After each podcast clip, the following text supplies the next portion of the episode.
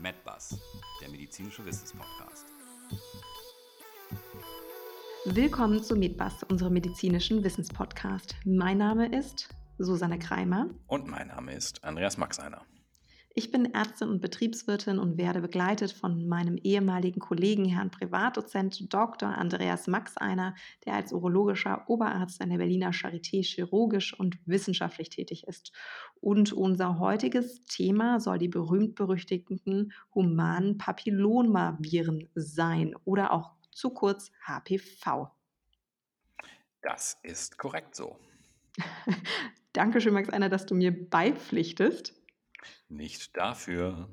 Ich starte einfach mal ganz kurz mit einer Einleitung zu diesen kleinen fiesen Dingern und dann würde ich sagen, übernimmst du? Klar, so äh, haben wir es ausgemacht. Sehr gut. Also jetzt kommt der etwas äh, wissenschaftlich und äh, vor allen Dingen trockene Teil. Aufgepasst, liebe Hörerinnen und Hörer. Also erstmal, humane Papillomaviren, HPV, sind zunächst unbehüllte Viren. Kurzer Einschub an dieser Stelle.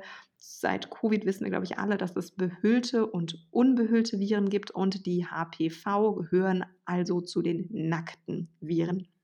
Und diese kleinen Viren haben eine ringförmige, doppelsträngige DNA im Inneren, also ihr Genom, was sich da verbirgt. Und äh, bisher konnten wir sage und schreibe über 200 verschiedene HPV-Typen identifizieren. Und diese humanen Papillomaviren können eben auf Grundlage ihres sogenannten onkogenen Potenzials, also ihres krebsauslösenden Potenzials, in sogenannte Hochrisiko- und Niedrigrisikotypen unterteilt werden. Aber jetzt müsstest du vielleicht doch nochmal das den Hörerinnen und Hörern genau erklären. Was sind Hoch- und was sind Niedrigrisikotypen? Sehr gute Frage, Max Einer. Also bei den Hochrisiko-HPV-Typen führt eben eine andauernde Infektion mit den Viren zu einer Risikoerhöhung für maligne, also für bösartige Erkrankungen. Und das ist bei den Niedrigrisikotypen äh, der humanen Papillomaviren eben nicht der Fall. Und ähm, wie macht dieses äh, Virus das dann? Auch eine sehr gute und spannende Frage tatsächlich.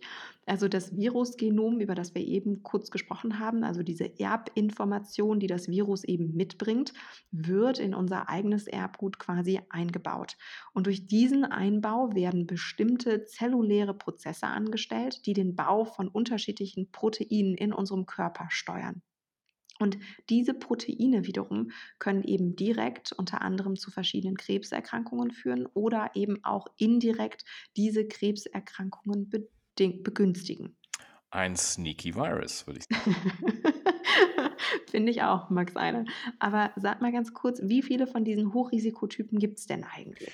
Ja, gemäß der WHO, die ja mittlerweile auch jedem bekannt sein dürfte, ähm, werden derzeit zwölf Hochrisiko-HPV-Typen eingestuft, die sicher als karzinogen zu bezeichnen sind. Also zwölf Hochrisiko-HPV-Typen, die sicher ein Karzinom auslösen können. Möchtest du die vielleicht alle mal aufzählen? ich hatte mit so einer Frage eigentlich schon gerechnet, Max Einer, und wollte sie eigentlich in Vorbereitung des Podcasts auswendig lernen, habe ich aber nicht getan. Aber ähm, welche wir uns auf jeden Fall merken sollten, äh, sind die Typen 16 und 18. Das sind die bekanntesten und auf die kommen wir auf jeden Fall gleich auch nochmal zu sprechen. Jetzt sollten wir aber vielleicht auch betonen, dass auch Niedrigrisikotypen unschöne Dinge auslösen können. Denn zum Beispiel die Typen 6 und 11 sind genau diese, die die sogenannten Genitalwarzen auslösen. Auch bekannt in der Medizin als Condylomata acuminata. Schöner Name, aber hässliche Genitalwarzen. Diese spielen insbesondere gerade in der Gynäkologie und der Urologie eine wichtige Rolle bei diesen netten Anogenitalwarzen, diesen Condylomata acuminata, sollte dann doch dann tatsächlich auch differentialdiagnostisch immer nochmal geschaut werden, ob sie es auch wirklich sind, oder? Das ist sehr richtig, denn man sollte unbedingt unterscheiden, ob es sich eben um diese durch HPV bedingten Genitalwarzen handelt. Denn manchmal gibt es auch Genitalwarzen, die durch Syphilis ausgelöst werden können. Spannend ist hier auch, dass der Mensch erneut das einzige bisher bekannte natürliche Reservoir für diese humanen Papillomaviren ist. Was ich auch noch sehr, sehr spannend finde, und da ist, das, da sollten wir nochmal quasi auf unsere äh, Folge STDs zu sprechen kommen. Es wird tatsächlich zurzeit davon ausgegangen, dass die HPV-Infektion zu den häufigsten sexuell übertragbaren Infektionen gehört, wobei sich eben die meisten sexuell aktiven Menschen mindestens einmal im Leben damit infizieren. Und es kommt sogar noch dicker. Wir wissen mittlerweile, dass etwa 16 Prozent aller Krebserkrankungen weltweit infektionsbedingt sind. In den entwickelten Ländern liegt dieser Anteil weniger hoch, also bei ungefähr der Hälfte, also 8 Prozent. Und davon wiederum ist die Hälfte HPV-bedingt. Der Wahnsinn, wie ich finde. Ja, das stimmt. Deshalb werden auch mittlerweile Mädchen und junge Frauen geimpft. Ja. Und äh, das liegt daran, dass nämlich der häufigste HPV-induzierte Tumor nämlich das Cervixkarzinom ist. Es gibt eine ganz spannende Studie hier vom Robert Koch äh, Institut, die von denen zitiert wird. Und äh, diese bevölkerungsbasierte Studie aus den Jahren 2010 und 2011 zeigt tatsächlich, dass in Deutschland ähm, eine Durchseuchungsrate, wie wir immer so schön sagen, äh, von 35 Prozent der Frauen im Alter von 20 bis 25 Jahren mit einem Hochrisiko-HPV-Typ vorliegt. Der Wahnsinn. Ja, das ist tatsächlich eine erschreckende Zahl. Man muss aber sagen, dass es bei den Infektionen mit Hochrisiko HPV-Typen meist um sogenannte äh, transiente, dass es sich meist um transiente Infektionen handelt. Das bedeutet, dass nach circa ein bis zwei Jahren nach einer Infektion diese Viren gegebenenfalls auch nicht mehr nachweisbar sein können. Allerdings, und das ist dann das Szenario, was wir beschrieben haben, kann die HPV-Infektion eben in gewissen Patienten auch leider über Jahre persistieren, eben dort verbleiben. Und das ist dann genau dieser Teil der Fälle, äh, wo es dann zu Vorstufen eines Karzinoms oder dann schließlich auch zu einem finalen Karzinom führen kann. Dankeschön, Max Einer, für die nette Zusammenfassung nochmal. Immer, bitte gerne. Tatsächlich ist es nämlich auch so, dass basierend auf den Daten des Zentrums für Krebsregisterdaten des Robert Kochs Instituts in Deutschland jährlich ca. 6000 Frauen und ca. 2000 Männern an HPV-bedingten Karzinomen erkranken. Moment mal, Männer? Wir sprachen doch die ganze Zeit von Cervix-Karzinom, also Gebärmutterhalskrebs. Wie kann das sein? Männer haben doch gar keine Cervix. Max Anna, da hast du im Anatomieunterricht sehr gut aufgepasst, aber es stimmt, es war ja auch Pathologie, wo du geschlafen hast. Ähm, das ist richtig. Aber eben ähm, können durch HPV auch neben Karzinomen im Bereich der Cervix, der Vagina und der Vulva auch ähm, Erkrankungen im Bereich des Penis, im Bereich von Anus und Oropharynx, also im Mundrachenraum, verursacht werden. Dann sollten wir aber vielleicht jetzt nochmal explizit erläutern, wie denn HPV übertragen wird. Also wie kommt denn das Virus dahin, wo es eigentlich gar nicht hingehört? Also in den Mund- und Rachenraum zum Beispiel. Max natürlich keinen Zwang an. HPV wird erneut, wie äh, das auch schon bei der Syphilis erklärt wurde oder anderen sexuell übertragbaren Erkrankungen, direkt von Mensch zu Mensch übertragen. Auch hier dringen Viren über kleinste Mikroverletzungen, Mikrorupturen der Haut und der Schleimhaut in den anderen Organismus ein. Das RKI schreibt übrigens auf seiner Website, und das fand ich extrem spannend und möchte daraus zitieren, dass ebenfalls eine Übertragung durch sehr engen Körperkontakt trotz Kondombenutzung beim Geschlechtsverkehr möglich ist und in sehr seltenen Fällen HPV auch durch eine Schmierinfektion übertragen werden kann und natürlich, das hatten wir auch schon öfter bei den STDs, eine Übertragung von der Mutter auf das Neugeborene während der Geburt möglich ist. Also fassen wir nochmal zusammen, bei der HPV-Infektion ist man trotz Kondombenutzung nicht sicher. Max einer. Aber jetzt sag noch mal bitte kurz was zur Inkubationszeit. Wir wissen ja, dass das nicht so passiert wie, oh, ich hatte gestern Sex und äh, morgen habe ich Genitalwarzen. Wie ist da die Inkubationszeit? Ja, tatsächlich läuft es nicht ganz so ab, denn äh, die geschätzte Dauer zwischen HPV-Infektion und Ausbildung von solchen Anogenitalwarzen dauert in der Regel zwei bis drei Monate. Und wie ist das bei den Hochrisikotypen und den malignen Erkrankungen? Da ist es tatsächlich etwas länger. Also ein Karzinom, also ein Krebs oder seine Vorstufen entstehen ja nicht von heute auf morgen. Das heißt, die Dauer zwischen persistierender Infektion mit Hochrisiko-HPV-Typen und hochgradiger zervikaler Dysplasie, also einer starken Gewebsveränderung, einer Krebsvorstufe an der Gebärmutter, äh, am Gebärmutterhals, Verzeihung, wird auf ungefähr drei bis sechs Jahre geschätzt. Ja? Und dann nochmal zwischen eben der Transition von dieser Vorstufe, also nochmal von der Veränderung einer Vorstufe bis zu einem Karzinom, sprechen wir von einem Zeitraum von 10 bis 30 Jahren. Das heißt, das ist ein ziemlich langer Prozess. Leider sieht man auch Fälle, wo es etwas schneller ist, aber wir sehen oder Sie sehen, dass es ein, ähm, ein längerer Prozess ist. Spannend. Ähm, jetzt sollten wir vielleicht noch mal drüber sprechen, was wir genau äh, dagegen tun können, wenn wir ja gerade gehört haben, dass Kondome eigentlich keinen wirklich guten Schutz darstellen. Guter Punkt. Wie immer ist natürlich vor, ja.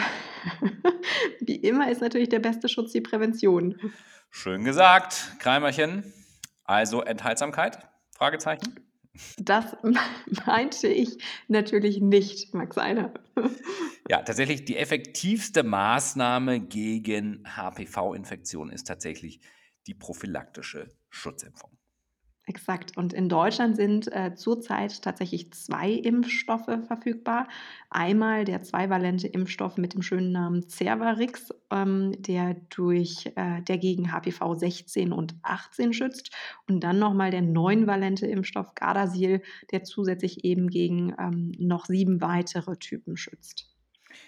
Und jetzt können wir hier freundlicherweise auch sagen, dass die Ständige Impfkommission, auch als die STIKO bekannt, seit ähm, 2007 für Mädchen und seit Juni 2018 auch für Jungen die Impfung gegen HPV im Alter von 9 bis 14 Jahren empfiehlt. Ausrufezeichen. Was ich als eine absolute Farce empfinde. Ähm, du meinst jetzt ähm, dieses Mismatch zwischen Jungs und Ja, ex exakt. Wir wussten ja auch 2007 bereits, dass Jungs oder Männer das Virus verbreiten, auch wenn sie seltener eben selbst ähm, an einer durch HPV ausgelösten malignen Erkrankung erkranken. Zumindest ist das die derzeitige Evidenz. Und dann verstehe ich persönlich nicht, wie es elf Jahre brauchen kann, ähm, dass die STIKO auch für Jungs eine solche Grundimmunis Grundimmunisierung empfiehlt. Ja, also wenn man das äh, mal so historisch betrachtet, war das tatsächlich auch ein langer Weg und ein langer Kampf, den die auch die ähm, urologische Fachgesellschaft hier äh, geführt hat. Ja, weil wir ja eben wissen, dass Jungen eben auch Überträger sind. Genau. Aber nun die Gretchenfrage. Wie hältst du es selbst mit einer Vakzinierung? Spannend, dass du das fragst, Max Einer. Ähm, ich bin tatsächlich dreimal mit dem neuen valenten Impfstoff Gardasil geimpft worden. Ich glaube, das ist jetzt so was wie fünf Jahre oder sechs Jahre her. Hat sich aber gut gehalten, weil ähm, du siehst jetzt nicht aus wie neun bis 14. Danke, Max Einer. Auch vor fünf Jahren war ich keine 17 mehr. Ähm, aber tatsächlich, ähm, eine verpasste Immunisierung sollte äh, laut STIKO bis zum Alter von 17 Jahren aufgeholt werden. Und ähm, normalerweise sollte diese komplette Grundimmunisierung, wie du es ja eben schon gesagt hast, im Alter von 9 bis 14 Jahren durchgeführt werden. Und dann eben ähm, mit der Gabe von zwei Impfungen im Abstand von mindestens fünf Monaten. Und wenn die erste HPV-Impfung allerdings eben zu einem späteren Zeitpunkt stattfindet, also nach dem Alter von 15 Jahren, dann sind es wie auch bei mir damals drei Impfungen, die notwendig werden. Und warum hast du es dann dennoch äh, machen lassen? Ähm, tatsächlich gibt ja, danke für den Einschub. Tatsächlich gibt es äh, mittlerweile Evidenz ähm, durch eine bzw. mehrere größere Studien, äh, darunter die Studie mit dem klingenden Namen Viviane. Und diese Studien haben unter anderem ergeben, dass ähm, der HPV-Impfstoff 1618, also der Zweivalente, auch diejenigen Frauen zuverlässig schützt, die bereits einmal mit den beiden Typen infiziert waren. Und deswegen ist dieser Impfstoff eben auch für Frauen ähm, ab 25 Jahren zugelassen. Und ähm, weiterhin ähm, konnten zwei Studien aus dem Jahr 2009 und 2011 diesen Schutz auch für Gardasil, also den neuen valenten Impfstoff, ähm, zeigen. Allerdings muss man auch sagen, dass äh, die amerikanische Zulassungsbehörde, also die sogenannte FDA, inzwischen auch die Empfehlung für Frauen zwischen 25 und 45 wieder zurückgenommen hat, da die Immunisierung scheinbar in dieser Altersgruppe äh, in weiteren Studien keinen Effekt zeigte. Ja, je mehr Research es natürlich gibt zu Themen, äh, desto verwirrender werden die Befunde. Und wir wissen ja selbst, traue keiner Studie, die du nicht selbst durchgeführt hast oder wie es so schön zeigt. Ähm, man selbst äh, ja. heißt tatsächlich. Ähm, aber tatsächlich gibt es zu dem Thema eine Cochrane Review, in welcher man mehr als äh, sechs oder in welcher man 26 Studien mit ähm, Datensätzen von mehr als 70.000 Frauen evaluiert hat. Und ähm, da zeigte sich, dass bei älteren Frauen, also Frauen 25 bis 45 Jahren, die HPV-Impfung weniger gut wirkt, was eben daran liegen könnte, dass die Frauen in diesem Alter wahrscheinlich schon mal mit HPV Kontakt hatten. Ähm, das waren jetzt eine Menge Zahlen, aber ich würde tatsächlich ähm, noch ein paar Zahlen gerne drauflegen. Hattest du vielleicht ähm, da konkrete Zahlen, wie das aussieht? Also falls es überhaupt konkrete Zahlen gibt. Also Ja, doch, äh, wie viele definitiv. Frauen sind dann tatsächlich betroffen? Ja? Ja, die Autoren äh, dieser Cochrane-Studie gaben eine Risikoreduktion für HPV 16 und 18 von 145 auf 107 Fälle pro 10.000 Frauen nach HPV-Impfung an. Und äh, das finde ich ist jetzt nicht nichts. Also das sind jetzt, wenn man mal rechnet, sind das 38 Frauen weniger, die Exakt. sich infizieren. Unter Genau. 10.000 Geimpften. Mhm. Genau, so ist es. Ja, dann ähm, würde ich aber sagen, bei so viel Zahlen ähm, würden wir hier doch äh, zu einem guten Schluss kommen, oder? Ich über, würde dann auch heute vielleicht im neuen Jahr mal das sogenannte Outro, also das Gegenteil vom Intro, übernehmen. Was denkst du? Finde ich super, Max Einer. Ah, Moment, wir haben noch den Fun Fact vergessen. Oh, stimmt, hast du recht. Dann aber schnell. Okay, Max Einer, wer hat es erfunden? Ähm, ich glaube, die Schweizer, kann das sein? Das war, das war Ricola. Äh, nein, tatsächlich hat vor circa 40 Jahren Professor Harald Zurhausen, und ich finde, der sollte hier auch namentlich genannt werden, erstmals den Verdacht geäußert, dass Viren Gebärmutterhalskrebs auslösen. Und äh, der forschte tatsächlich schon seit den 70er Jahren, gezielt eben nach einem Beweis, der ihm dann 1976 auch gelang. Und dann in den Jahren 1982 und 83, kurz vor meiner Geburt, konnten tatsächlich die Papillomavirus-Typen 16 und 18 als die für Gebärmutterhalskrebs äh, verantwortlichen Virustypen isoliert werden. Stimmt, denn äh, 2008 hat auch äh, Herr Zuhausen dann auch endlich den Nobel Medizin-Nobelpreis dafür erhalten, obwohl er Jahrzehnte zuvor immer für diese Theorie ausgelacht wurde. Ganz genau. Und äh, wie wir hier erneut sehen, von Bench to Bed, also von der Entdeckung bis zur Anwendung in der breiten Masse, hat es im Beispiel der humanen Papillomaviren gerade einmal 25 Jahre gedauert. So, jetzt schneide ich aber das Wort endgültig ab. Max Einer, wie schrieb Topol in seinem Buch, das medizinische System ist einfach total ossifiziert, also verknöchert. Aber Ausnahmen bestätigen ja auch die Regel, was wir ja jetzt bei Covid sehen. Da dauerte Bench to Bed gerade mal ein Jahr. Ja, mal schauen, ob die Ausnahmen vielleicht sogar irgendwann zur Regel werden. Vielleicht. Dann ähm, hoffen wir, dass wir Ihnen dieses brisante Thema etwas näher gebracht haben und würden uns sehr freuen, Sie auch wieder in unserer nächsten NetWas-Folge begrüßen zu dürfen. Und verabschieden uns damit aus Berlin mit herzlichen Grüßen. Bis zum nächsten Mal. Ihr Andreas Max Einer. Und Ihre Susanne Kreimer.